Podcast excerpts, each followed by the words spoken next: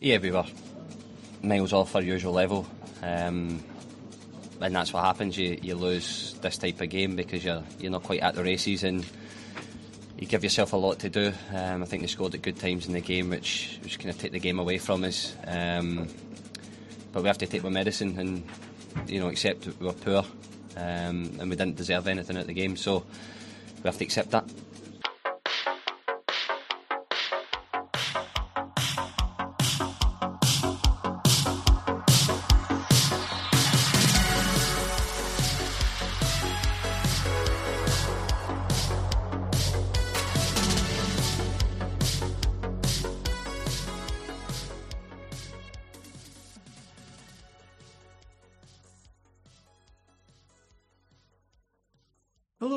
Welcome to your agenda for the 15th of May 2023. I'm your host this week, Graeme McKay, and I'm joined by one regular and one irregular uh, panelist. First of all, we have Kieran Devlin. How are you doing, Kieran?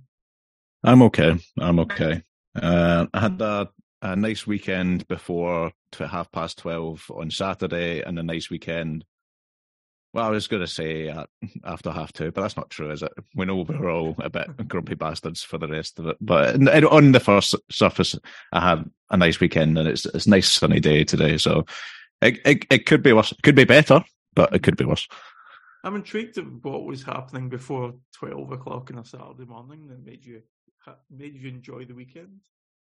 I just like uh, well, our dog sitting, so we took the dog on a really nice walk. It was a beautiful, really warm day. Took them beside the shore, got some some coffee and some breakfast, and it was it was just really nice and wholesome. And then got the bus back and had it run. You you morning people, what you like? I, I do enjoy seeing a different part of your house this week, Kieran. I like I like this tour of uh, Devlin Manor that we're having week to week whenever you're doing a podcast. Yeah, well, the, the, that's is uh, I, I'm a morning person. My uh, my partner is not, so I've been uh, swiftly removed from my office slash our bedroom. she still still sleeps before work. oh, I, I, envy her. I envy her. Colin Kearney is also here. Colin, you're looking bright eyed and bushy tailed as if you are indeed a morning person as well. Uh, my fuck, I'm doing this in my dressing gown, um, and yeah, this this all feels a wee bit like too much like work, like a Monday morning, you know, briefing. Uh, so um, expect some jargon uh, and some distinct blue sky thinking from me. Uh, but yeah, yeah, nice to be here. Thanks for having. Uh, thanks for calling me in a regular as well. That that that sets me up nicely. as long as our thinking fully remains outside of the box, I think we'll, I think we'll be fine today. So, as agenda, I can tell you what we are talking about this week on the Cynic.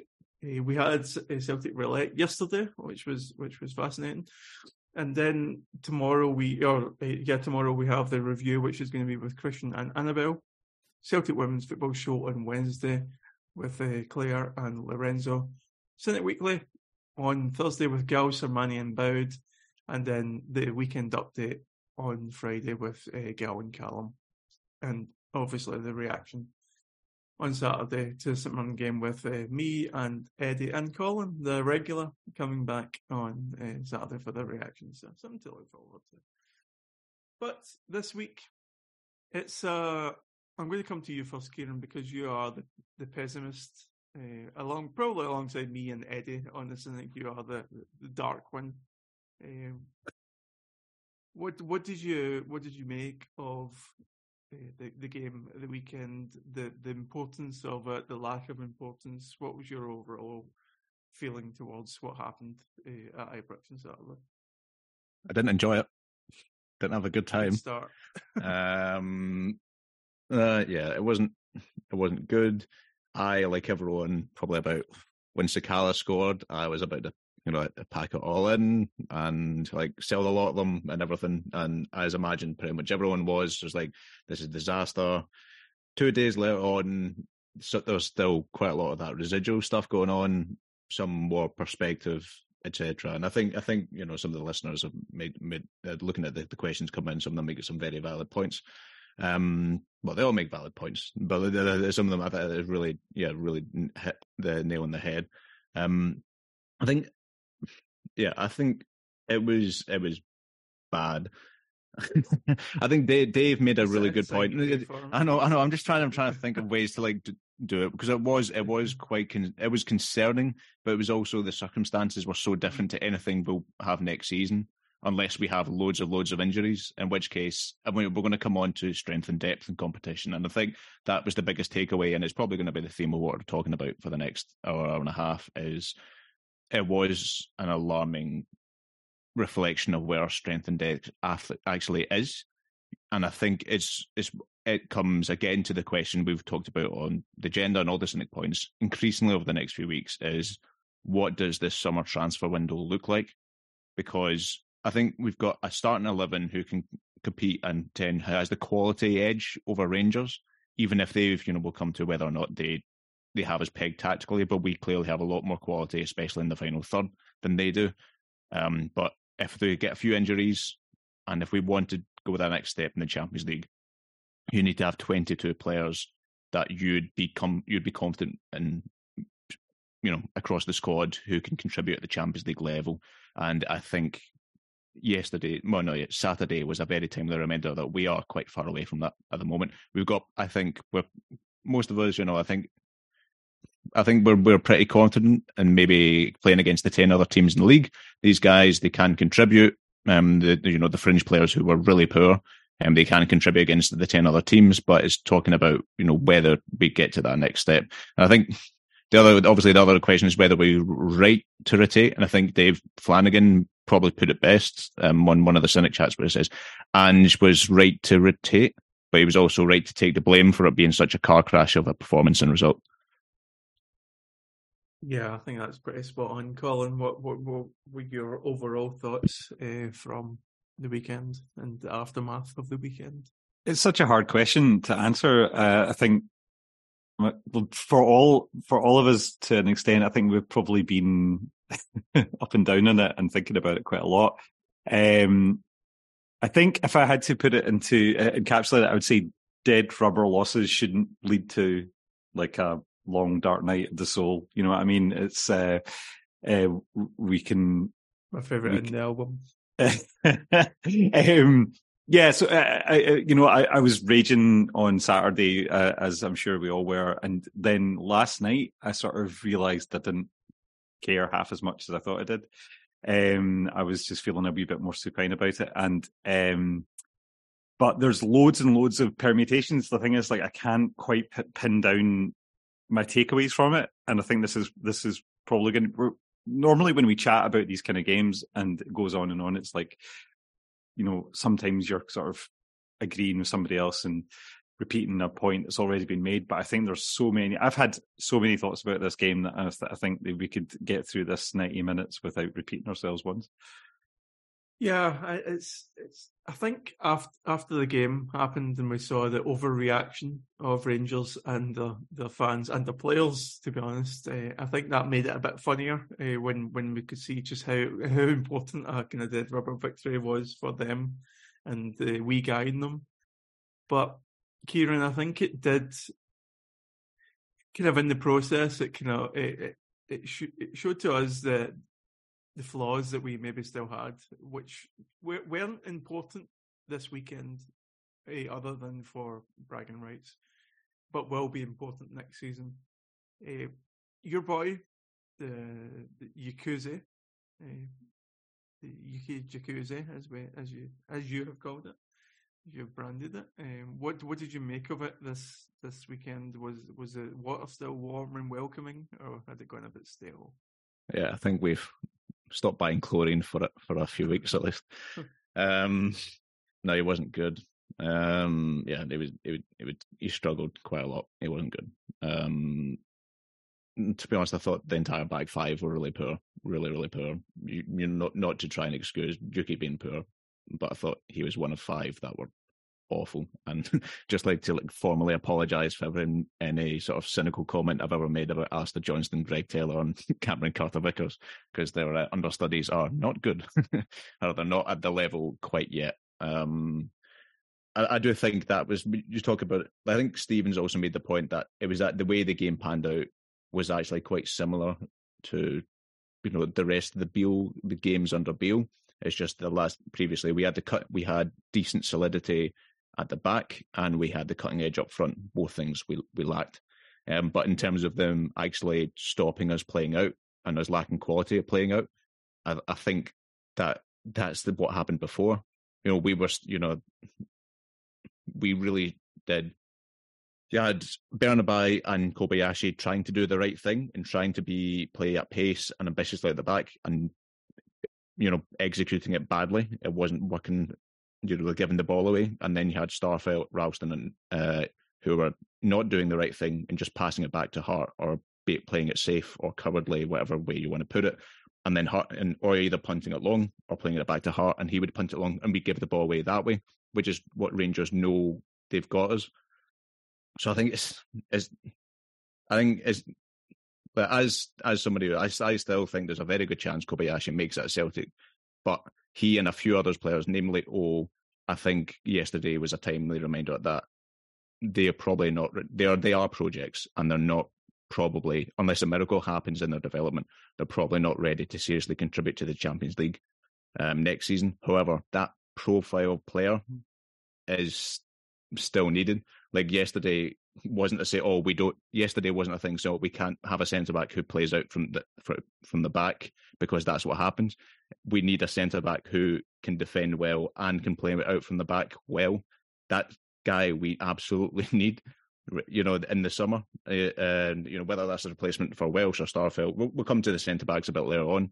But I think that's we, we also, you know, the upgrade of keeper was like underlined in red pen about five times on Saturday as well. You know, I think maybe this is, I think this again it touches what what we do in the summer will be really interesting because it, this this is our problem under Ange sort of writ large on Saturday. You know, we had some big players missing, but even when Johnston, CCV, and Taylor are playing, we do struggle to play out against Rangers because that's just the way we are. We do need to sign these types of players, but they also need to maybe, you know, th- these project signings we made in January, they might come good in time, but I think it's maybe a, a a risk to just banking them having a great preseason and being able to hit the ground running and we can challenge for second or third in the Champions League. You know, we'll come to what we need, but yeah, I think I think it was a really uh, sobering reflection of where you know the players twelve to twenty, shall we say, what level they actually are and what they can maybe contribute going forward. So I was um I'm privy to the review review, uh, essentially, because I'm in the group chat for it. And I know that Christian tonight is going to talk about um, Bernabei and Kobayashi being better than Starfelt and Ralston at the weekend. Colin, what, what's just hearing that? What is your kind of uh, reaction to that idea that uh, the, two kind of new boys were actually better than the, the, the older ones from Christian's warped warped mind? I guess. Uh, well, I'm guessing that this is about suitability for the system, and that's something Christian's very hot on. Um, and he would see poor performances that are trying to do what the system d- demands of them as a better performance than um, than two players who don't suit the system. I think Starfelt, uh, and uh, yeah, I mean, you always kind of like you, you, you worry about becoming a bit of a um a caricature uh, when you're sort of giving your opinions in, in in a sort of public forum, you know, and because uh, and it becomes like a joke, you know, like my sort of love for Anthony Ralston and my sort of defense to Carl Starfelt. I don't think Ralston was good at all, but I think Carl Starfelt was one of the few players that I would have given pass marks for in the game, and I think we're being a wee bit harsh on him. Um, and I think that the maybe the the goal uh, where it was like a cluster between um, McGregor and Starfelt. I think he's kind of like, you know, he's getting the usual blowback that Starfelt was involved in there, but I think it was all about the a terrible, terrible back pass. Um, uh, I think that was the, the the sort of the the equator point for that particular goal. Um, but yeah, I, I thought Starfelt was one of the few players that was giving any kind of guidance on the pitch. Um, but and like to say um, Kobayashi and Bernabei had better games than him, I think is just. I mean, that's just Wizard of Oz stuff to me. Wizard of Oz stuff to you as well, Kieran? I, I thought Starfelt defended better, but I thought he was just as. I was just getting really frustrated. Again, as I mentioned earlier, I think that the mistakes him and Ralston were making were maybe not as infuriating at first because I wasn't doing it directly, but they were just punting it for like Goldson and Souttar to win the ball. It was just really, or they'd give it again, they'd pass it back to Hart, who'd do the same. It, it, it, to me, it's the same thing. Like it is just giving the ball away needlessly. Um, I think he def- he defended better than the other the rest of the back four. There's no question. But I, I thought Burnham and you know, this isn't. I'm not again. Kobayashi was poor, but I also thought to me the fullbacks were the worst. Like, I thought Ralston was terrible. I thought Bernabei was awful. You know, I mentioned earlier that I think.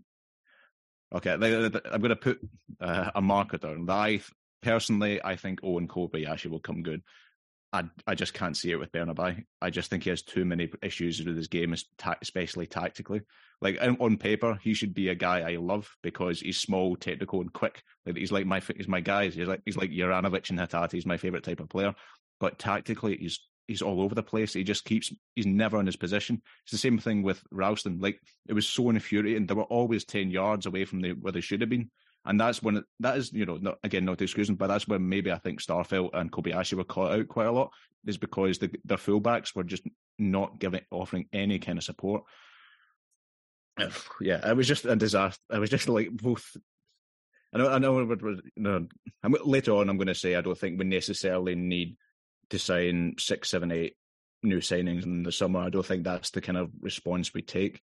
But I I wouldn't mind seeing a new right back and left back come to the club. It's, maybe you know Adam Montgomery might come back from St Johnstone being classed in pre-season, and maybe he could be deputised for for Taylor. I don't know, but it was a really rough time, and the, the idea that we could be one injury away from Ralston or Bernabei starting in a Champions League game next season when we want to, when we have ambitions of make finally doing something in Europe after twenty years, I think is quite frightening to be honest. No, uh, doing something in Europe after 20 years makes me feel so old because I can I can remember like the Juventus last 16 as if it was a couple of years ago, but it clearly wasn't. Uh, Colin, we, we we want to talk about centre backs today, and uh, at the club currently we have CCV Starfelt, Kobayashi, we have Stephen Welsh, and uh, I guess Dane Murray and Bosun Lawal can be put into the mix. When it comes to the recruitment of new centre backs, we are obviously hamstrung by the fact that we don't have as much money as a lot of clubs. We play in Scotland and can maybe attract uh, the best players possible. So, what do you think is the project for for Celtic moving moving forward when it comes to centre back? What do we do? We try and bring in a gruff Starfelt type and try and make him into a, a kind of elegant uh, ball playing centre back, or is it a case of trying to do again what we've done with Kobayashi and try and bring in the elegant one and make him gruff for the Scottish League? Or do we just go and try and find this hidden gem, this Virgil van Dijk that plays in a, a, a smaller league and pluck out of obscurity? What, what, do you what do you see as being the kind of project for this this summer when it comes to centre back? I think the first option is the most fanciful. I don't think you can. I just don't think you can coach that kind of play out of people that have that sort of defensive mindset and good defenders in that sort of traditional sense. I think it's very, very uh, unlikely that we could coach that. I think uh, the bulking them up and getting them ready for a more physical game is a distinct possibility, and I think this is something that's to be to bear in mind with um, younger players, but um, like I think Bosun Law, I think he's kind of getting to an age that he's 20 now, and I think that he he's not he's had he's been sniffing about the first team, but I don't. I mean, going on what his last performance, the B team, uh, he just didn't look um, need it um, even at that level. Um, and uh, I, I just don't see it happening there. Um, as for digging out the the un, the sort of uncut gems, um, yes, but I mean, every, I mean, the, this is the thing. It's like this summer transfer window, as Kieran was kind of hinting at, will be very interesting and instructive because we do seem to have a wee bit of confidence in our in our scouting now. Um, and I mean, there's some really bizarre takes on sort of like uh, on you know people blaming like mining the the sort of Chinese or the, the you know the Korean markets for players is like somehow led to this you know this defeat. um, I, I think this is something that we should be still kind of keeping an eye on, and the fact that we're looking at sort of League Two, J League players, um, I find is quite. I find that quite exciting in a way because it's like a, you know, like we, we see Rangers are looking at the championship down south, like, and well, just seems to be Norwich City. Let's let's be honest. Mm-hmm. Um, and but the the thing is, like, the is again not an expert, but it seems that there's the the sort of quality in Japan between the, the sort of the, the, top two leagues is not like hugely dissimilar. So I think that um, it's it's all going to be about the scouting and it's uh, and then the coaching, that and then as you say, like the sort of bulking up, getting people used to things. I think I think Kobayashi can like I.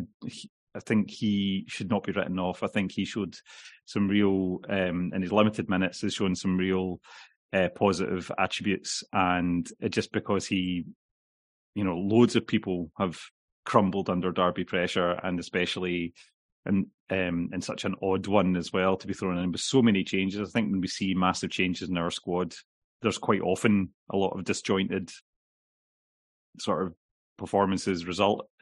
And talking about our fullbacks, we also had fullbacks with like, you know, Maeda gives defensive support. Um, he wasn't on the park. Abada can't do anything. Like he, he, he I said on the day, like he, he can, he can't do two good things in a row. He can, he can occasionally do one thing well, but he can never do two things in a row well.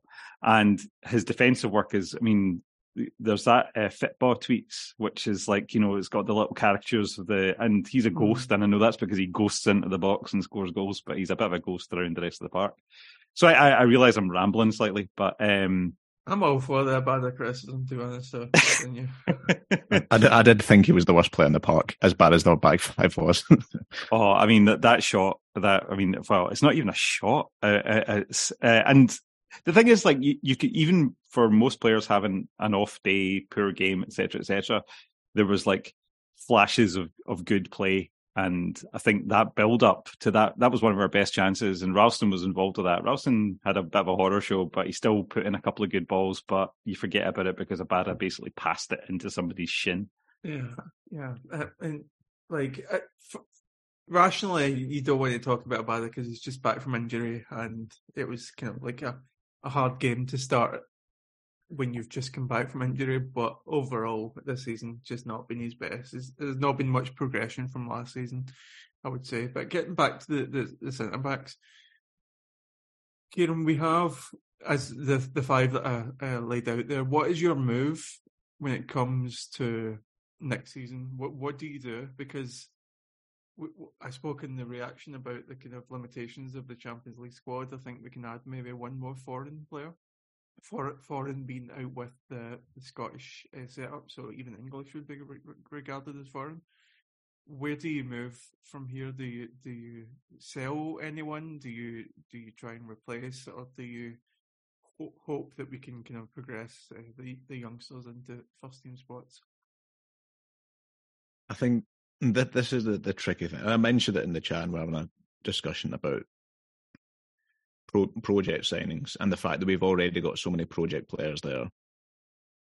And because with the B team, you know, Dane Murray's just come back after a year long injury. Maybe if he hadn't had that, maybe if he'd progressed enough, you'd be thinking you could be the number four spot. Welsh wants to leave. He wants regular first team football. I think he's 23 now. You know, he he wants regular games. You know, as much as he loves Celtic, and he's you know we've talked about it before. He's and he's won trophies, whether he's scored important goals, he's had a great time. But he does want to play every week, and he's not going to get that Celtic. So it's best for him to move. It's in everyone's interests if he moves on. You know, Kobayashi, Kobayashi, as much as I'm still excited about him, he's clearly he's not ready to start six Champions League games uh, unless some, a miracle happens. But at the same, you know, as I said before, eh, you can't have Starfelt and CCV or starting centre backs in the Champions League because they can't play out. But you, you know, as much as they offer you inside the box, we are not going to develop as a team unless you have that profile player. And if it's not Kobayashi, it needs to be someone else. Uh, so I do think, unless we get really, you know, scout incredibly smartly, I, we have to take the plunge and try and get that guy who can defend his box and play out. And if that means spending seven, eight million quid, I think we have to say so be it. Maybe we do find this gem for two or three million that does both, like we did with Van Dijk. That's fantastic. I don't think you necessarily have to spend seven, eight million quid, but if the player's there and the deal is a deal can be made for him and he will cost that much, I think it's absolutely worthwhile. For me, the last few weeks is the last few Rangers games as well have really sort of hammer home that after goalkeeper, that type of centre back is my number one, is my second priority after goalkeeper, personally. Um, I think, but just, it is tricky if if you're going for that, and then you have Kobayashi, your third choice, and I think maybe if you're going to make that room in the squad, I think maybe selling Starfelt could could be good. It could be a risk because he's a very I, I like him as a defender. I think he's can make you know these types of games against Rangers is normally where he excels because it is just when he's defending his box, he's excellent. And I think it does his ability to read games and make those interceptions rather than the big dramatic tackles, I think goes under the radar. But if you're, as you say, we do need a homegrown player there um, in that fourth spot, and it doesn't look like the wow. Murray, maybe he it was a bad injury, you know, it was his ACL, but maybe he can do something in pre-season and maybe just take the risk and have him as that fourth spot. I don't know. I, think maybe you look at some, you know, some of the Dundee United centre backs, some of the some of the young teenagers, and look at them as potentially a, a guy who could take up that fourth spot.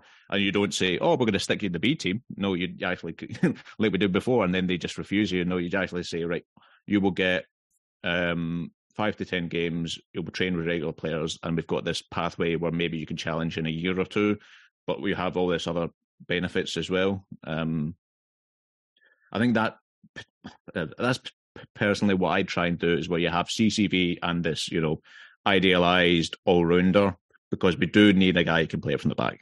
That you know, I, I am quite worried that because you know people say, oh, the, you know, the ball playing centre back experiment has failed. Let's bring in another guy who's good inside his box, but under pressure just passes it back to the keeper who punts it out for touch.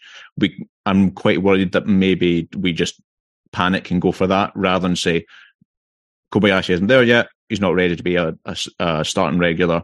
Let you know we let's try and get that profile, but somebody who's a bit steadier, a bit more experienced and robust. Um, I think that's what I hope we do and what I'm concerned we might not. Two words for you, Shane Duffy. Colin, you wanted to come in? Yeah, I'm, I'm just wondering about this kind of, and this is just a kind of general um, explain my ignorance point, so that'll be fun. Um, if we need this, for if the system needs this ball playing out from the back thing, um, is, C- is CCV like because we're we're talking about CCV as kind of not going anywhere. He's he's like the the the, the keystone of the defense. Um, is there not like an argument to be said that you know, like for the system to work properly, you would need both centre backs to be able to have that ball playing ability? I, I mean, because the thing is, like, I think um. Oh, we're not allowed to criticize CCV. So well, that's it. Yeah, but I'm not criticizing them, but I'm just saying is like like we it's is it do you have to have both players in the centre back role being able to play out from the back, or does does one of them being able to do that mean that you avoid all these problems in Europe? I mean, um, I mean, I mean the platonic. I would say the platonic ideal uh, would be what you're saying. If you look at Man City, I'm, I'm, I'm, i think that's where Ange wants us to be. That kind of level where, if you ever watch them, basically under pressure, they just pass it about at the back until they can get it get it free. I think there has to be some kind of a reality check because I don't think we're ever going to have that. So it's it's it's for us, it's a case of spinning plates. I think ideally we would have all four players at the back being that uh, that level, but I just don't think it's going to happen. And I think the the assumption is that CCV being the best defender is going to be the one that we kind of carry in inverted commas uh, when it comes to that passing out from the back uh, because he has so, so, such a good upside that we can we can handle his uh, inability. But another upside is he's selling like value. I mean, what, how much do you think we could we could get for CCV, our best defender, and then go and invest it in the kind of player that we actually want? I mean, this is just speculative garbage coming out of my mouth because I'm still in my PJs, but. for for CCV, uh, obviously we don't want to sell him at the moment, but it's asking who would be the market for CCV.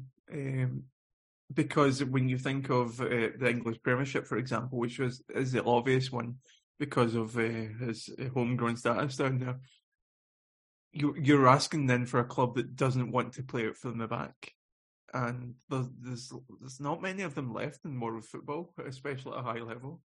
So it's it's it's interesting. I think I think we we value CCV more than the world would value him, which is mm-hmm. completely fine because that's that happens with players all the time. Uh, but yeah, Kieran, what, what, what are your thoughts? Yeah, I think I think I think similar. I think it's you know we, we chatted about with Greg Taylor as well. I think we value Greg Taylor more than the world would value him in, in in that sense. I don't think we'd get a lot of money for for Taylor, but he's such a valuable, especially after after Saturday, he's such a valuable player for us. Um, yeah, I, I think I think you know Colin's right. Like this this Plato, as you're right, it's like platonic ideal where you are like Man Man City and you do have just this merry-go-round of really talented defenders who can do both. Um, but they have the best scouting system in the world and uh, the backing of an oil state which we do not. Um, so I, I think I, uh, yeah, Pete, it's a peak state. um, I, yeah, I, I think personally, you know, I think it'd be good. A really strong position for Celtic to be in would be if they had two of that triangle of the three, where if you have CCV as your best no nonsense 18 yard box defender, um, a guy beside him who, okay, might not ideally is as good defensively, but he can play. He can play as well. If that's you know beyond our budget means, beyond our scouting means, then somebody who can play out but can defend, maybe not quite as well, but he can do the basics well enough that is robust enough.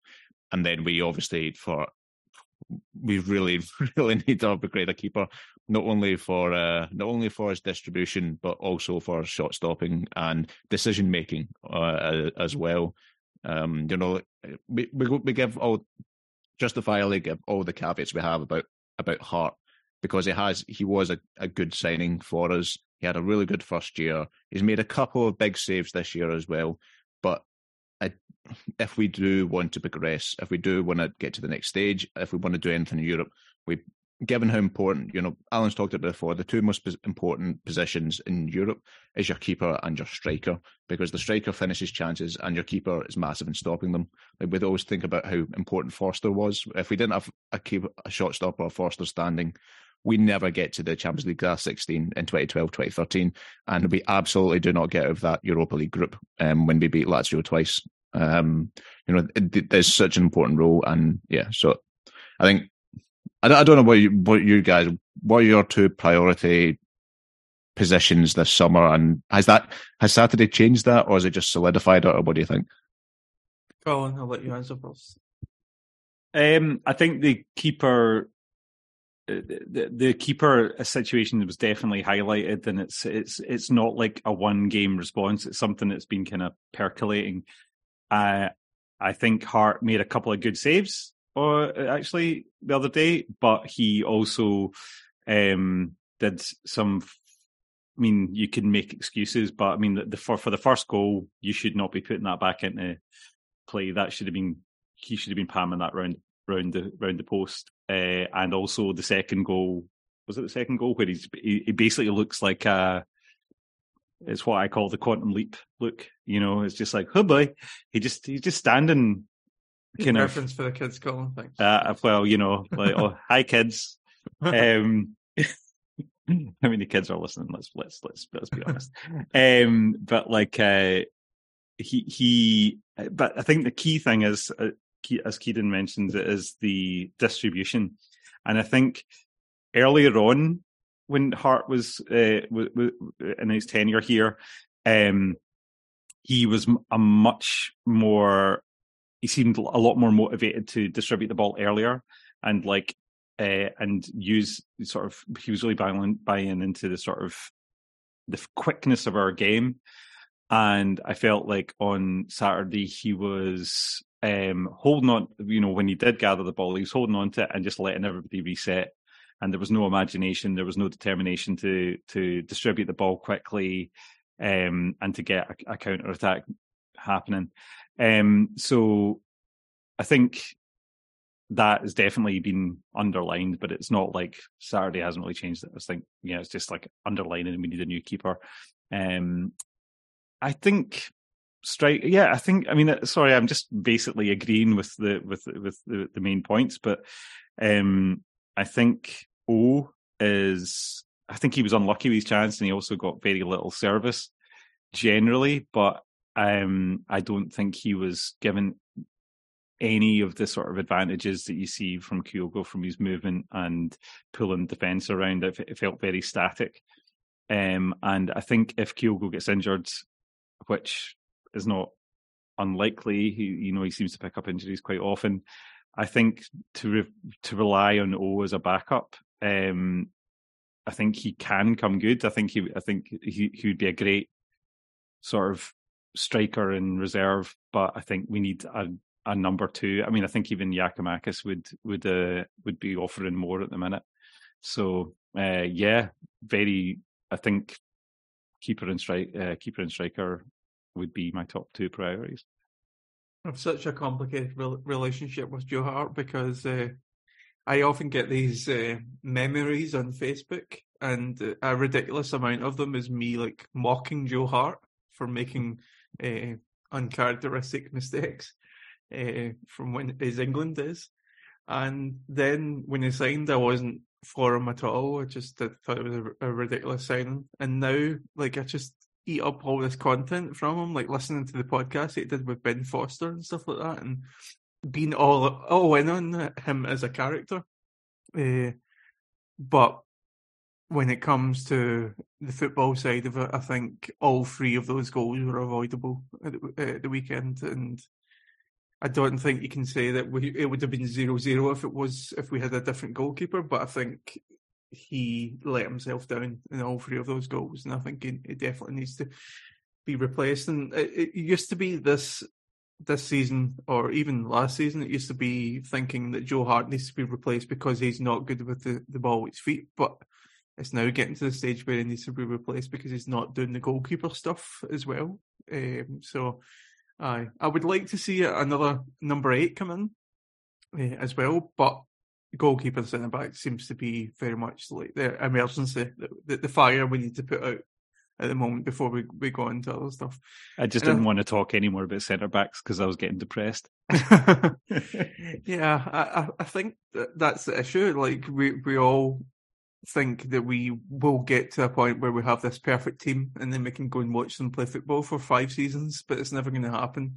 It's like catch 'em all at, at times where you you get the perfect left back in, but then your right back goes to another team, and it's like you're you're always trying to spin these plates, and it's it's it's it's a worry. but I think we should have a kind of moment where we remember that we are the probable uh, treble champions, and we have gone through the season where we've not won only three games. So I think it's a it's a remarkable team, a remarkable uh, kind of squad we put together, and it is just nitpicking at this stage where we just want them to be the best that they can possibly be. And uh, I think the, the Champions League really does things to us as well because we are coming up against teams that are just so better resourced than us. So we do get to this stage where we have to kind of go into the minutiae about where we can where we can improve. Kieran, overall, your thoughts of this season? I mean, we've got a, couple of games to go. Uh, we've got the, the cup final to go. What what have been what as a Celtic fan?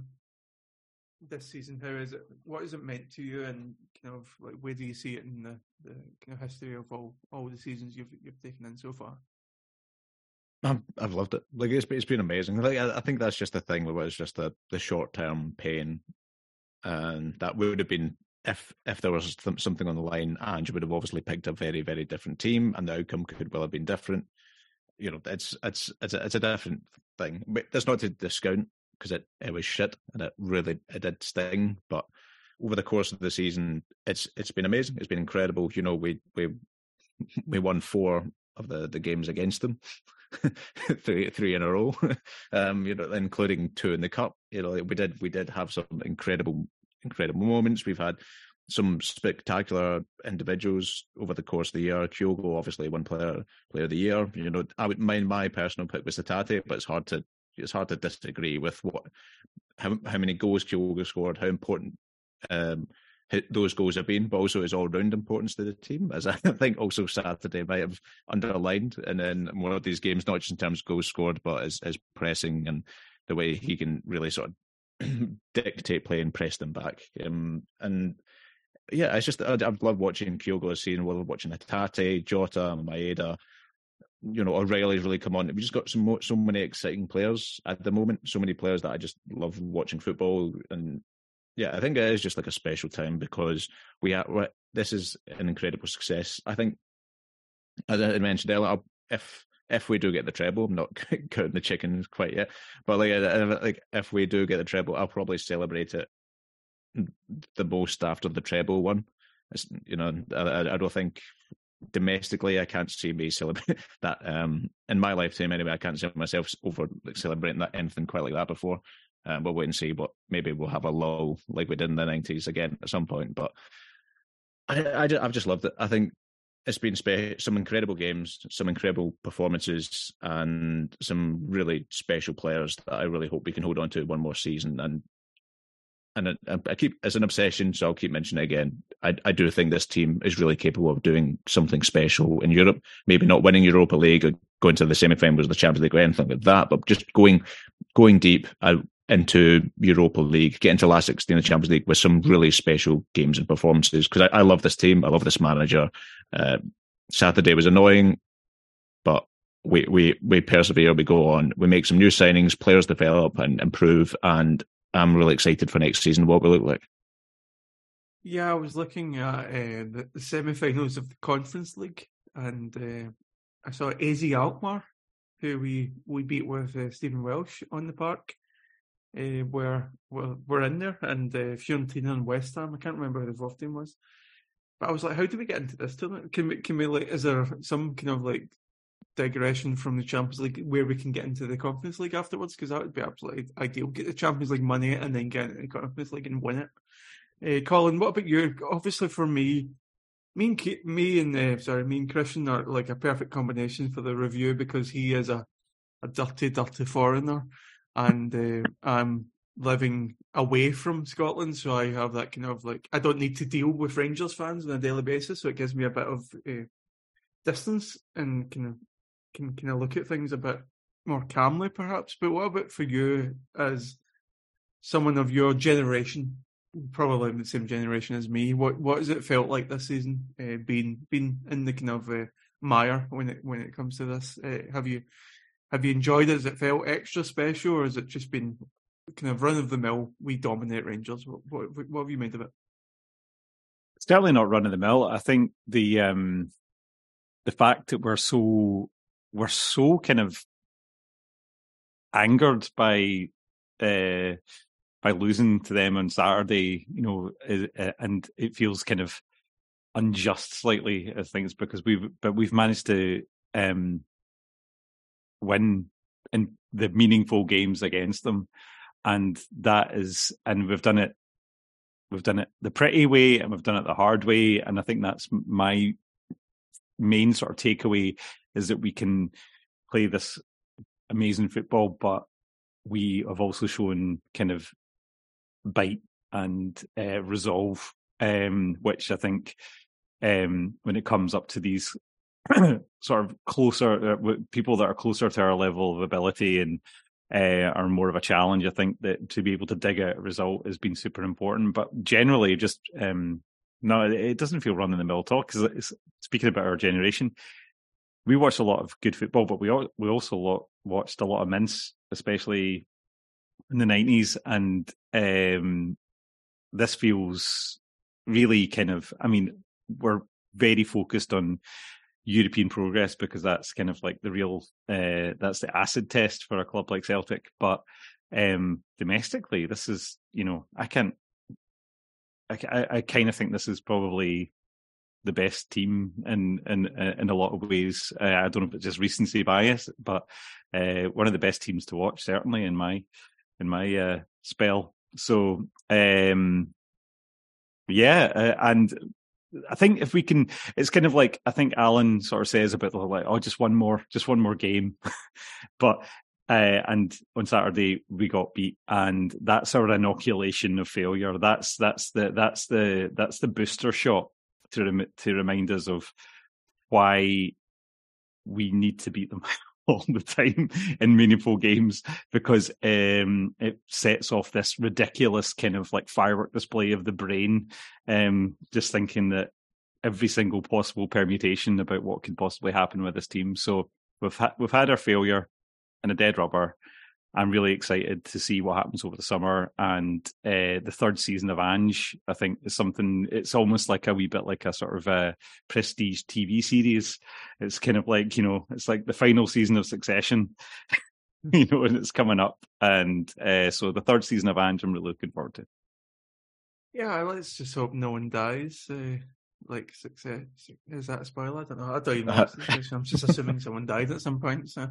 uh, but yeah, I think um, hearing like the whole stadium singing "God Save the King," I think if that doesn't inspire you to want to spank them the next time, then I don't know what will.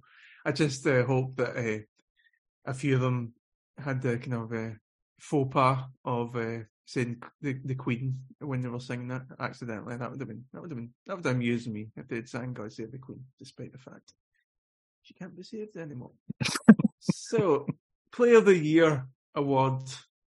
The, the awards of I, I, don't know. I've got Quantum Leap opened on my, my browser because I was uh, couldn't remember the name of Scott Bakula, and I, am surprised it was only five seasons of Quantum Leap. I thought it was more than that, but uh, that's that's an aside. That's that's he never returned home.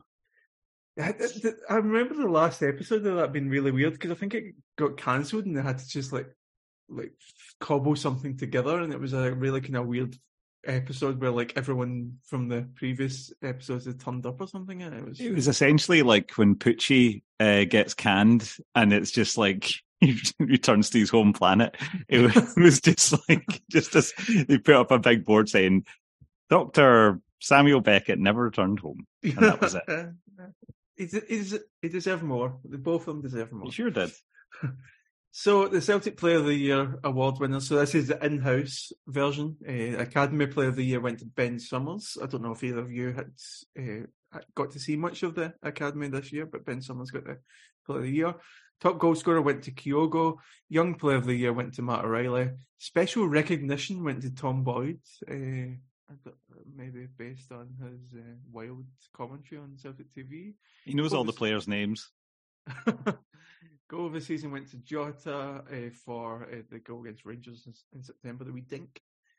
Uh, women's Player of the Year or Women's Players Player of the Year went to Caitlin Hayes, and Men's Player Players Player of the Year went to Kyogo, uh, and they they both got the Player of the Year uh, awards as well. Any thoughts, Kieran, on those awards, or is that kind of pretty much what you expected? Um, I think pretty much what I, expected. I think you know Hatate and CCV probably had some had some shouts for a player of the year as well. But as I said, it was like it's really tough to to discount what uh, was done this year, and it's been really good. You know, be, having been able to see him in full flow. He's had a couple of injuries, but obviously compared to last season where he was just out for months and months, um, it's been yeah, been really nice just to see him scoring every week, and such a real variety of goals as well. You know, I think uh, is is he's not you know not from Celtic fans, but obviously a lot of people who are idiots refer to him as a tap-in merchant or something because he scores so many from close range. You know, discounting all the, the intelligence and movement it requires to get in those positions in the first place. Um, but he, I just I just love it when he just lashes one in as well. Like you're just like he's like 14 yards out and he just smacks it into the top corner or uh, or just veers it away around uh, McGregor like in the 3-2 game. Um, so yeah, it's been it's been immense, and I think always you know I mentioned before it wasn't just um, Saturday with with his movement, but also just his pressing. Like I don't think no, I've just uh, just like it's still in the back of my mind. I'm still pissed off about certain things, and one of them was oh not, not pressing anyone near as effectively as Kyogo normally does. Um, yeah, so I think yeah he's he's been a great player, uh, and I think O'Riley. It's not been you know he had ups and downs, but he's been immense recently. I th- I th- he'd probably be my personal pick as our best player on Saturday. I thought, um, and yeah, I think it's it's it's, it's a very fair awards, and that Jota goal is just immense. Like it's just superb. Uh, like it, from everything from the, the vision and the pass and the first touch and the finish. Though I, am not sure I'd quite qualify as a dink. I think I'd say it's more chip than a dink. Mm. I think a dink. I think it's too high to be a dink if we're going, you know, straight into the etymology of it. Colin, how high is a dink for you? He's get thinking. I didn't think I was. I didn't think I was going to get asked such such testing questions today. To be fair, um, I would say a dink. Yeah, a dink is kind of like the keeper's basically on the ground and it just goes over him. You know, mm. it's a little bunny hop. Mm. But a chip has kind of got a bit more, a bit more of a kind of um trajectory. Where does know? lob come into this? Ooh, a lob's got more distance, so that's from further mm. back. Okay, there you go. I mean, we learn things on a Monday morning at ridiculous o'clock. Um, so, uh, Colin, what, what, do you have anything to add on the Player of the Year awards? Uh, I don't know. Do you have any any knowledge of the academy players or the, the women's team? The, what, what, well, um, not much so much about the academy, but I've I've seen the women's team quite a few times this season. Um, I think that I think the women's team has also really dovetailed nicely with the men's team. Um, it's been really exciting to have uh, go down to essentially the last, you know, the last sort of set of games of the season um, is such an achievement. And I think Caitlin Hayes has been essentially, you know, without her, we wouldn't be here. Like for, from just the sort of nuts and bolts uh, defending. She's uh, indefatigable, indefatigable um, in defence, and also scores super important goals. Uh, I mean, the, the, she scored the winner um, in the last minute against, I think it was Thistle, which kind of kept us in sort of touching distance of the of the sort of title race. Um, so yeah, like so well deserved, and um, the sort of being at uh, Celtic Park for the women's game against Glasgow City the other day was was probably um, one of my highlights of the season, and uh, it was just. I know there was like other agendas at play, but I think that you know, um, the fact that that shows the potential of what the women's game can do, um, and Caitlin Hayes is kind of one of the sort of poster people for that charge. So uh, yeah, well deserved. I, I, think it just shows. I mean, as you said, there was uh, other agendas at play, but like there was a my sister-in-law went to the went to Nuremberg Stadium for a, a friendly Germany women versus uh, Brazil a, a, few weeks ago, and she said there was thirty thousand people there, and the appetite is there. It just needs to mm-hmm. be served on a kind of uh, uh, like a decent plate, you know, like and putting it at Celtic Park is making it a decent plate, You know? And I, I, as I said um, at the time, it was like you, just because something there's a couple of purposes at play doesn't you know doesn't cancel out one or the other. You can you know you can have uh, if you're sensible.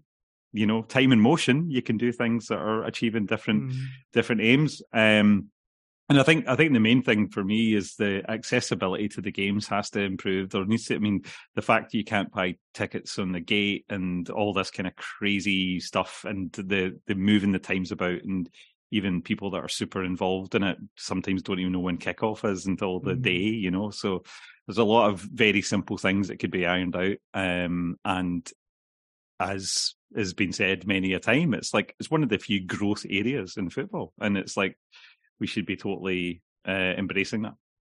Yeah, and even just like I was, I was looking uh, to see what the league situation was a few days ago, and I think I had to just like type in Scottish Women's Premier League get into Google and search it that way, and go to the, the official site because it just wasn't available on LiveScore or uh, like FotMob or anything. It just it wasn't something I could I could find quickly. So yeah, uh, just finishing on Player of the Year, we have the PFA uh, awards and as well the, the the main two for for as far as we're concerned are the Player of the Year and the, the Young Player of the Year. The Player of the Year went to the, the your Arnold Clark Premiership Player of the Year went to uh, Kyogo, and that was voted for by the players, of course, and the first point USA, which I think might have had a bit of a uh, bit of a hand in this, went to American USA player Malik Tillman. I don't know. For me, Kieran, the the the Young Player of the Year award is getting a bit embarrassing for the league because there just doesn't seem to be many good young players in, in Scotland. I mean, Tillman was was was nominated. Uh, Charlie Reilly uh, was nominated from League Two, I think it is. Uh, Liel Abada, who has been mostly a sub this season, was nominated, and um, Matt Riley, who is what twenty two at this at this point. It's just, it's, what what do you think about that with, with regards to kind of uh, the youth in the Scottish Premier League? Yeah, and, and it's also the thing like is where you're you're looking okay. This should have been Calvin Ramsay's year because he would have stayed another season. But like our most gifted youngsters, they are just going down to, to England or elsewhere or to, to Italy when they're 18, 19 rather than 22, 23, 24 now. Um, because it, Brexit has obviously accelerated that because not just in terms of the um, the really young 15, 16, 17 year olds that English clubs used to be able to to pick up from European clubs. They're no longer allowed to do that, so they're doing it for all the Scottish clubs. And I do think this is just going to get worse and worse. You know, we're what we're seeing with Celtic and all the young players. You know, is happening three or four times a season that our best young players are being picked up. I think this is this is just the norm, if not going to get worse to the point where the academies we're just not going to produce any of. it is just going to be, you know, we, the the only non uh, the only Scottish player that the Young Player the Year award was is playing in League Two. That's that's the, the level where you know I, I, do think there's been a couple of like young performers like Max Johnston and Motherwell looks decent. There's a couple of young players there, but they are quite far away from you know being like revelations who can then either join a Celtic or Rangers or go down south and then become a Premier League player quite quickly. It it is, it is quite concerning, but I'm trying not to think about it too much because I do think this is just the new normal, really. Um, but we the academies can't hold on to the best talent because of the money and the the resources down south. So unless it's just yeah, quite grim. And Colin, like I, I said in the reaction about how you just wouldn't get a level a player of the level of Paul Hartley playing in Scotland into his twenties anymore. It just doesn't seem to be possible because they're they're getting plucked from uh, their, their clubs much earlier. What, what, is, what is your kind of view on uh, Scottish youth going forward? Well, there's also an issue with the reliance on kind of seasoned journeymen in in sort of in uh, in sort of teams further down the leagues, um, because they do have valuable valuable skill set to help these teams like keep. I mean, a, a, team staying in the in the Premiership is going to be a huge uh, motivator for a lot of clubs because of the financial return from it.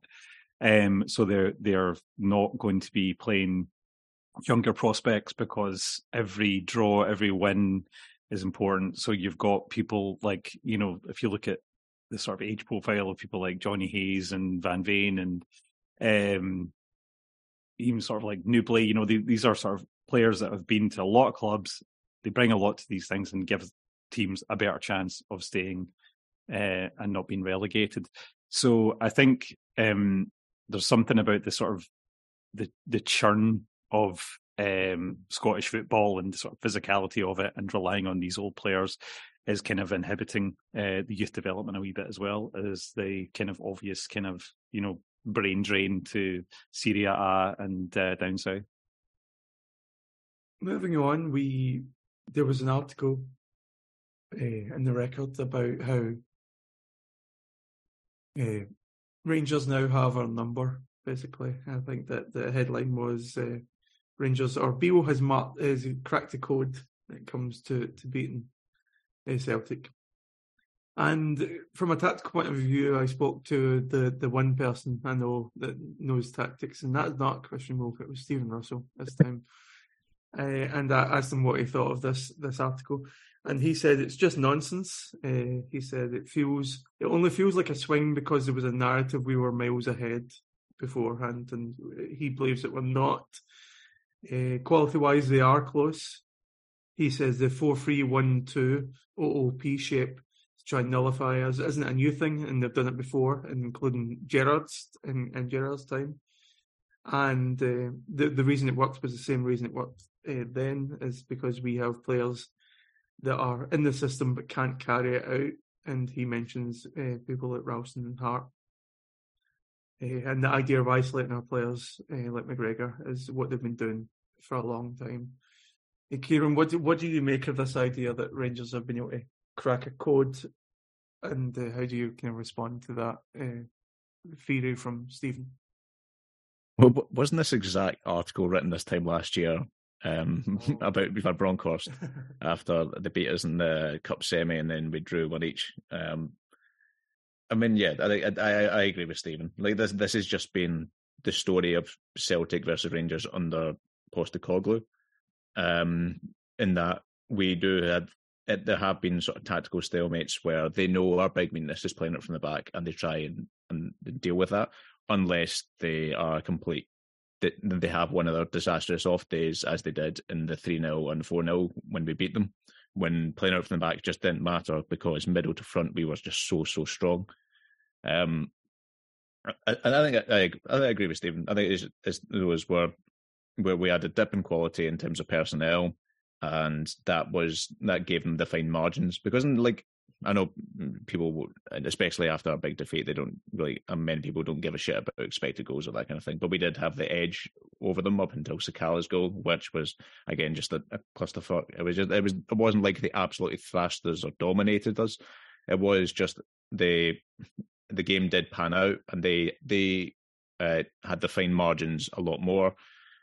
Um, again, not to excuse some very terrible individual performances, including from my boy Yuki, but it was just it just yeah, I, I, I, this idea that like they're going to come back next season and they're going to do a clean slate of us or they're favourites for the title next season is a is an absolute nonsense. The, the, the, the, this is just, but this doesn't mean that we, you know, we can take a lesson from this. That we're not miles ahead. That our big issues are, especially with an eye on not only defending our title but in the Champions League, are still our big issues in playing out from the back. That's still a big problem. We haven't addressed it. Kobayashi isn't addressing it. You know, we the keep we've not signed a new keeper. These are these are the big issues. So in, in a way, if you want to be generous, you could say Saturday can be useful um, as as as a lesson to not only to us and the players and Ange, but the board as well that we can't be complacent and rest our laurels and say, you know, if we you know, we are we are miles ahead of them. We just need to sign a few more project signings. And you know, saying saying a sub keeper like something from Dundee United or something. no, uh, you know, we really have to kick on. If we do want to put them back in their place in August when the August game comes, if we do want to compete in the Champions League, there are areas we we really need to address. But at the same time, like if we don't, I still think we'd you know, I still think we're the better. If the, the level, we are still the better team with our starting 11s. We have the quality, both defensively and further forward, that they lack. I think, but they do. They do have uh, one. They have one tactic that they stick by, and it can work. I think that's the only thing we learn from it. And well, yeah, that and obviously that a few of our fringe players are not at the level required where they can they might be able okay okay for against 10 domestic teams but they're not at the level for the Champions League or against Rangers. Colin, I think over the years, uh, I think I would always regard Rangers as being a reactive team. Um, they voted a defender as their all-time greatest player, and it feels to me as if, for for the most part, obviously there was a time where they, they brought the flair and uh, cheated their taxes to, to get to get more expensive players. But for the most part, I think it's been a case of they react to what we do. Do you do you have any worry about this narrative going forward that they have our number, or is it a case of it's easier to destroy than it is to create, and therefore it's going to be a, a, situation where if they get six six shots at us a season, they are going to eventually be able to stop us in one of the shots. Uh, and do you have any worry that there's a maybe that there's some kind of tactical inflexibility about Celtic where Rangers would be able to exploit us next season, or do you think it's just a case of they got their one and they were going to move on from there? I think the this kind of oh so and so has cracked this code so and so has this number. It's you know it's it's it's kind of football journalism for people that really aren't paying attention. Um and it's just uh, it's just to kind of rile people up. Um i don't have any particular uh tactical worries. I think that um there's i think we've seen a lot closer i mean we've seen a lot closer games than maybe we think we have in in retrospect. You know, like I, I mean, I feel that the last our last victories, you know, there's been, um, you know, they've been tough one, and I think tactically there's been, um, not a huge amount in it. Um, I think the the key thing is that Rangers players seem to be very keen to drink the Kool Aid and get involved in the in the kind of noise that surrounds it. And I think our, I think from top down, our team is doing a lot better at disassociating from that sort of thing. And I think some some supporters, some fans might say um, it'd be better, like, oh, there should be more heart, and uh, they should all be like hating hating the Rangers and getting stuck in. But I think it's quite good that we, you know, to use a football cliche, do our talking on the pitch. And on Saturday, the talking was utter tripe. Um, but I, when you see how people like Cantwell and Raskin are reacting to it, they're buying into this whole kind of, um, they're buying into the kind of combative uh, nature of it. I think that's easier to exploit going forward, and I think that tactically, the managers will make their tweaks, and uh, we'll see that kind of. Um, and I think we'll always have the edge because I think Ange Postecoglou is a better manager, to be honest, and we have better players. And I think uh, on a given day we can uh, on our day we can always beat them. But um, yeah, like let them get annoyed, let them get wound up, let them sort of like get kind of uh, as emotionally invested as as their fans, and uh, that's that's that's a misstep in my opinion. Yeah, like the uh, for me, I don't know about you two, but like seeing Raskin posting like the the guy doing the shush thing, I would be raging if I was a fan of them, I mean, I would be raging as a fan of them in the first place because there'd be some issues there. Uh, but the, the, idea that you can do this shush thing, winning a meaningless game, like doesn't doesn't do anything, doesn't even take the point difference down to single figures. Is is just like I would be like, shut the fuck up and get on with it for next season. Like, don't don't be posting this stuff. And it, it, Raskin in particular was it was quoted in the papers talking about how in the semi final, especially in the second half, we were the be- we were better than them. He said we just couldn't score goals. So I, I I'm actually kind of I don't I'm not happy we lost, but I'm just I'm I'm I'm basking in this kind of like little belief that they have now because I think it's going to come back and fucking bite them in the ass next season, and I'm I'm so looking forward to that. But let's get to some uh, listener questions before we, we end today, and we have quite a few. Uh, Troy, first of all, Kieran, I'll, I'll, send this one to you first of all. Eh, we, we, we might have touched on these things uh, as we're going, going along, but uh, if we have, we can kind of push past them quite quickly. Are we missing a point regarding the Glasgow Derby? Troy asks, namely that some of our backups are not up to it, certainly not Champions League. And I think we have touched on, on that one, Kieran, but quickly, do you think our, our backups are not up to it when it comes to the Champions League? Yes, uh, yeah, and again, it does feel like you're you're you know it may be platonic ideal where you want 22 players that you'd be comfortable with in the Champions League with Celtic's means and resources and budget. That's really, really, really tough to do, but that doesn't mean we shouldn't try. Um, so I think I've mentioned earlier that like I don't think we have to go out and sign six, seven, eight players. I think we need to sign three, four, five. But every single one of those are ones that we'd be confident in contributing immediately. Um, you know, I don't have a problem with project signings. Is what the club needs to do financially. I quite like it strategically as well. That way, you bring a guy who's maybe quite raw in some aspects, like O and Kobayashi, and then they they, they need time to develop. Um, but I do think for this summer specifically, we need players who can come in and contribute and be capable of elevating us to the Champions League. And if three, four, five of those guys, I just for this one window, January after we're, after if we're out of Europe and everything, you can maybe get back to it. But just because it does feel that this is the the peak of Ange's cycle, the peak of this team cycle next season, we've got guaranteed Champions League. We're in a really strong eh, financial position. I say you know, or you don't even have, we discuss it again in the chat. You don't necessarily have to get a guy in his late 20s or early 30s. You can get a guy who's 20, 21, but they have to be, they still have to be ready to contribute. They have to be somebody you're confident can hit the ground running and elevate us throughout the spine of the team.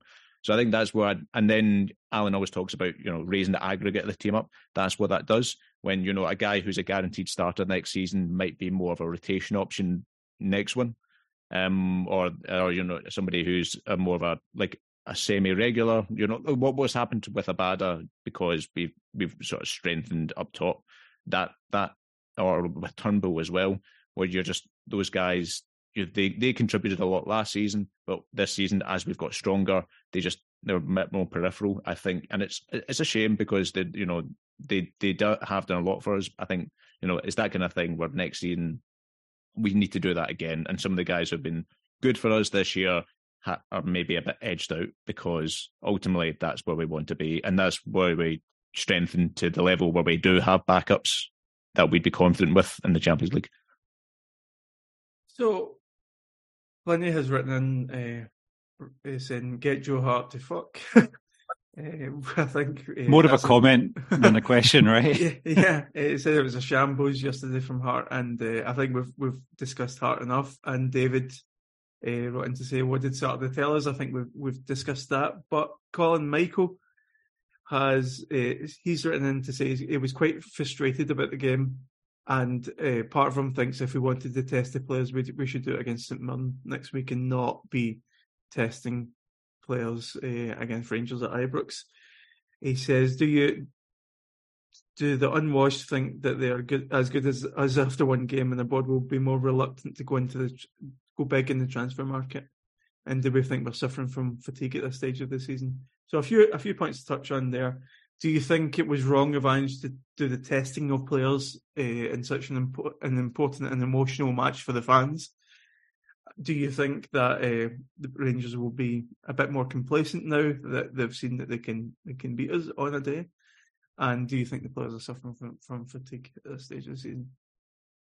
I think uh, it's important, especially when you see the kind of the age of our general squad, uh, and we've been talking about experience, and the only way you can build experience is a bit like you know building muscle. You have to you have to kind of go and experience these games. And uh, as we know about muscle and exercise, you break the muscle and then it grows back stronger. So um, I think that that will be, I think losing 3 0 to them in a dead rubber is probably got more of a positive um, effect that a manager, a football manager will see that a fan will not. And, uh, and I'm not, and the thing is like, we don't want to make excuses and start like saying, "Oh well, you know, it's like this kind of it's actually a masterstroke to to lose to Rangers." I'm not not saying that at all, but I think that there's there's definitely positives that will come out further down the line than the initial pain of losing that particular match. Um, and as I think Ange said in his kind of post match comments, you know, he's thrown players into these games before, and they've they've succeeded. And uh, I mean, I think Alistair Johnston, who I think was somebody we were all very a bit nervous about um, as Juranovic's replacement. Um, one of it was it his first or second game was a derby, Hmm. and uh, and I think he's he's cemented himself as a fan favorite, and uh, I think people are a lot more kind of. Um, you know, he's not played an awful lot of games for Celtic, and people are already like missing him like crazy. Um, as for fatigue, yeah, yeah. I mean, we've we've put a lot of effort into this campaign. It's been a long season, but also, um, there's a lot of players that haven't played a lot of football, so uh, they should be relatively fresh. And I think that's one thing you could look at. It's like the, making these changes. You've got a lot of players that should have plenty in the tank, so I don't think that's really uh, a, an excuse on a physical level. Mentally, I think um, maybe it's hard to maintain that kind of dedication to a system and to perfection when essentially last weekend they were just celebrating winning the league. And I think for young players who are less experienced, I think there's got to be a psychological sort of thing as like, well, you know, it's it doesn't matter as much. And we can get annoyed about that, but I think that's just human nature. Um, and what was the other question? I, I think that will do it, Scott. That'll do. Okay, sorry. Because I can't remember the other question either. But, um, I, I love to. I looked to, to, read the question, and when I when I looked back up, uh, Kieran had completely disappeared, and uh, then I, I, closed one of my, my screens on the computer while Colin was talking there, and Kieran had just reappeared, so as if it just vanished into thin air and came back. So that's kind of why I was filibustering a wee bit. Uh... weird, weird Kieran gone. Um, but we, we will move on from there. So again, we have a couple of questions that I think we've covered. Kevin um, wrote in to talk about the overreactions from Saturday, and I think we've we've, we've gone through that. Um, Ken, I'm assuming it's Ken Walsh, a friend of the show. Ken Walsh has uh, has asked about the loan players coming back. Kieran, do you do you have any faith in any of the loan players coming back? Is there anyone that you think can compete next season, and why is it Barkas? Why is it Barkas in the goals? Well, he's, he's had a really good season at Utrecht. I was chatting to a pal who, um, when I was uh, doing football journalism, who covers Dutch, and he says he's been the, the best keeper in the Eredivisie. Um, saying that, I do think I I do think from a optics perspective more than anything else. Um, yeah, yeah, yeah. Um, I think it's uh, probably, never, the, the, only player that will never recover from a West Ham friendly. Yeah. yeah, I, I, I think it's done. And you know, if if he's a make weight to get the, the Greeks to together, had who Bell kids is decent, then um, yeah, yeah, that, that, that I guess it's a thing that would work out for everybody. Um, we get Barkas off our books, and we get a decent without having to sell for for pennies, and we get a decent player out of it. Mm. Um, the board doesn't have to spend a penny on a striker. That could be quite good. Um, yeah, I think. Yeah, I think. I guess the only one that I could potentially be is Johnston because he has done well in Portugal. But again, it might be an optics thing where I do think for a lot of supporters that that that's a bridge that is burnt as well. And there's also when you're looking at what we have there, and if you are selling Abada that you are wanting an upgrade, who can play across, maybe play across the front three in general. If you're bringing in this Greek guy, that's more competition up front as well. If you are bringing in, like, if you, you know, if Abada goes and you're bringing in two more players, or you know, Forrest is leaves or whatever, you are you are wanting to upgrade there, and I, I don't know whether, you know, as a decent and a player as Johnston is now in this ambition that we have of going to the next level? Can he contribute even as a rotation? Would he want to be a guy who only plays 10, 15 games a season? Would he even get that if we are going to have, you know, six or seven players there ahead of him who are, you know, decidedly there to contribute in the Champions League? I, I don't know. I, you know, we've got so many guys whose best position is left wing. You've got Maeda, Jota, Haksabanovic there right now, whose whose position is uh, best on the left you know, you're bringing back in another guy. It just doesn't. It just. I think it's just that the maths doesn't really work there, and I I just don't see it with any other of the loan players. I I think maybe apart from actually, I think Montgomery might be an interesting one because apparently he's done really well with St Johnstone. Apparently he's maybe bulked up a bit more. He's looking a bit more confident. Um, and given the left back crisis we have in terms of that backup, but again, that's might be one of is is Montgomery. Montgomery is probably ready to contribute semi regularly domestically, but it's just if Taylor's gets injured, would you be happy with him starting a Champions League game? As, you know, and that's a that's a more difficult conversation. And not one we want to have, but uh, Ismaila Soro has come back, so that'll, that'll be fine. Uh, Jack has written in uh, with kind of uh, annoyed about the, the criticism of Carl Starfelt, especially. He mentions the reaction, and I think it was me on the reaction talking about how I thought he was had a, a, a dreadful game. He he defended him, saying he, he, thought he was a standout on Saturday, and asked if there's a been a bigger victim of uh, a largely fictitious uh, fictitious narrative, and I would say Aaron Mooy being a good footballer would be that, but uh, I, I, won't. We won't get into that because that will just get me cancelled. Um, but we will leave. We will leave Starfelt for Christian on the reaction because he doesn't have any fear about being cancelled because he was never uncancelled at any point in his life. um, Paddy has written in to ask about it not being uh, a great weekend, and uh, he, he asks about Ange. Obviously, people talking about Ange getting it, and uh, he then goes on to say that I don't think there's there's such a thing as a meaningless game against him, and he doesn't think that Ange realised this. Uh, Colin, he I don't. Kind of, mm, sorry, he's kind of upset about the fact that he says that Neil Lennon or even the Rat wouldn't have made the mistake of uh, fielding a weakened team against them at Ibrox.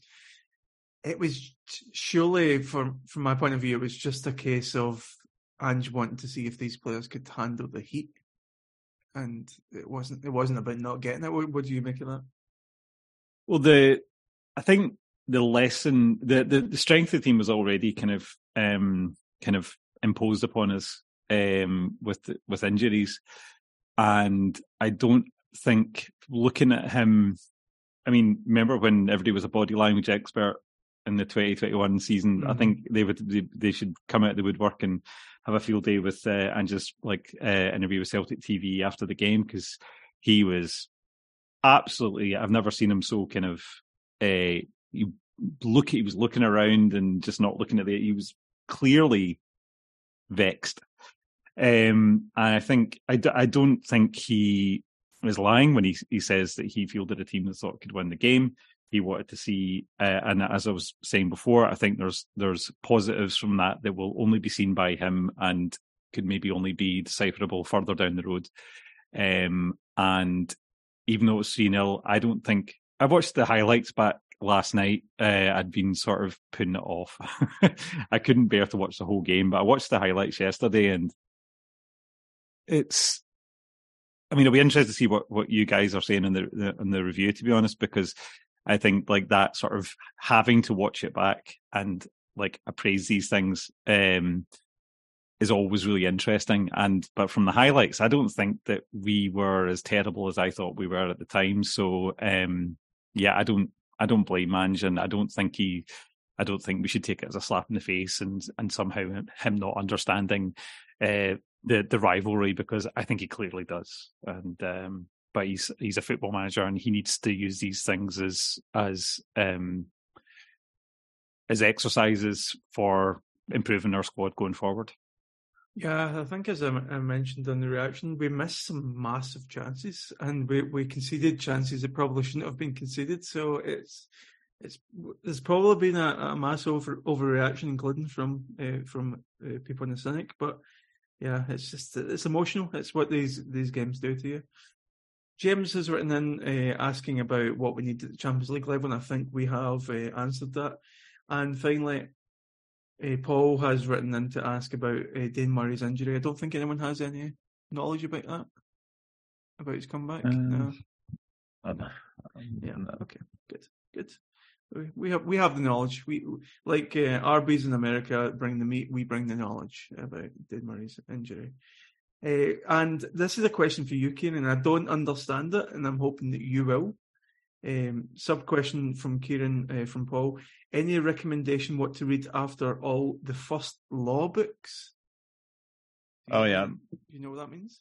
Yeah, so I think I mentioned I've been reading that. It's like a grim dark fantasy series. It's very, it's very good and very funny and political and stuff. Uh, I recommend a guy called John Gwynne.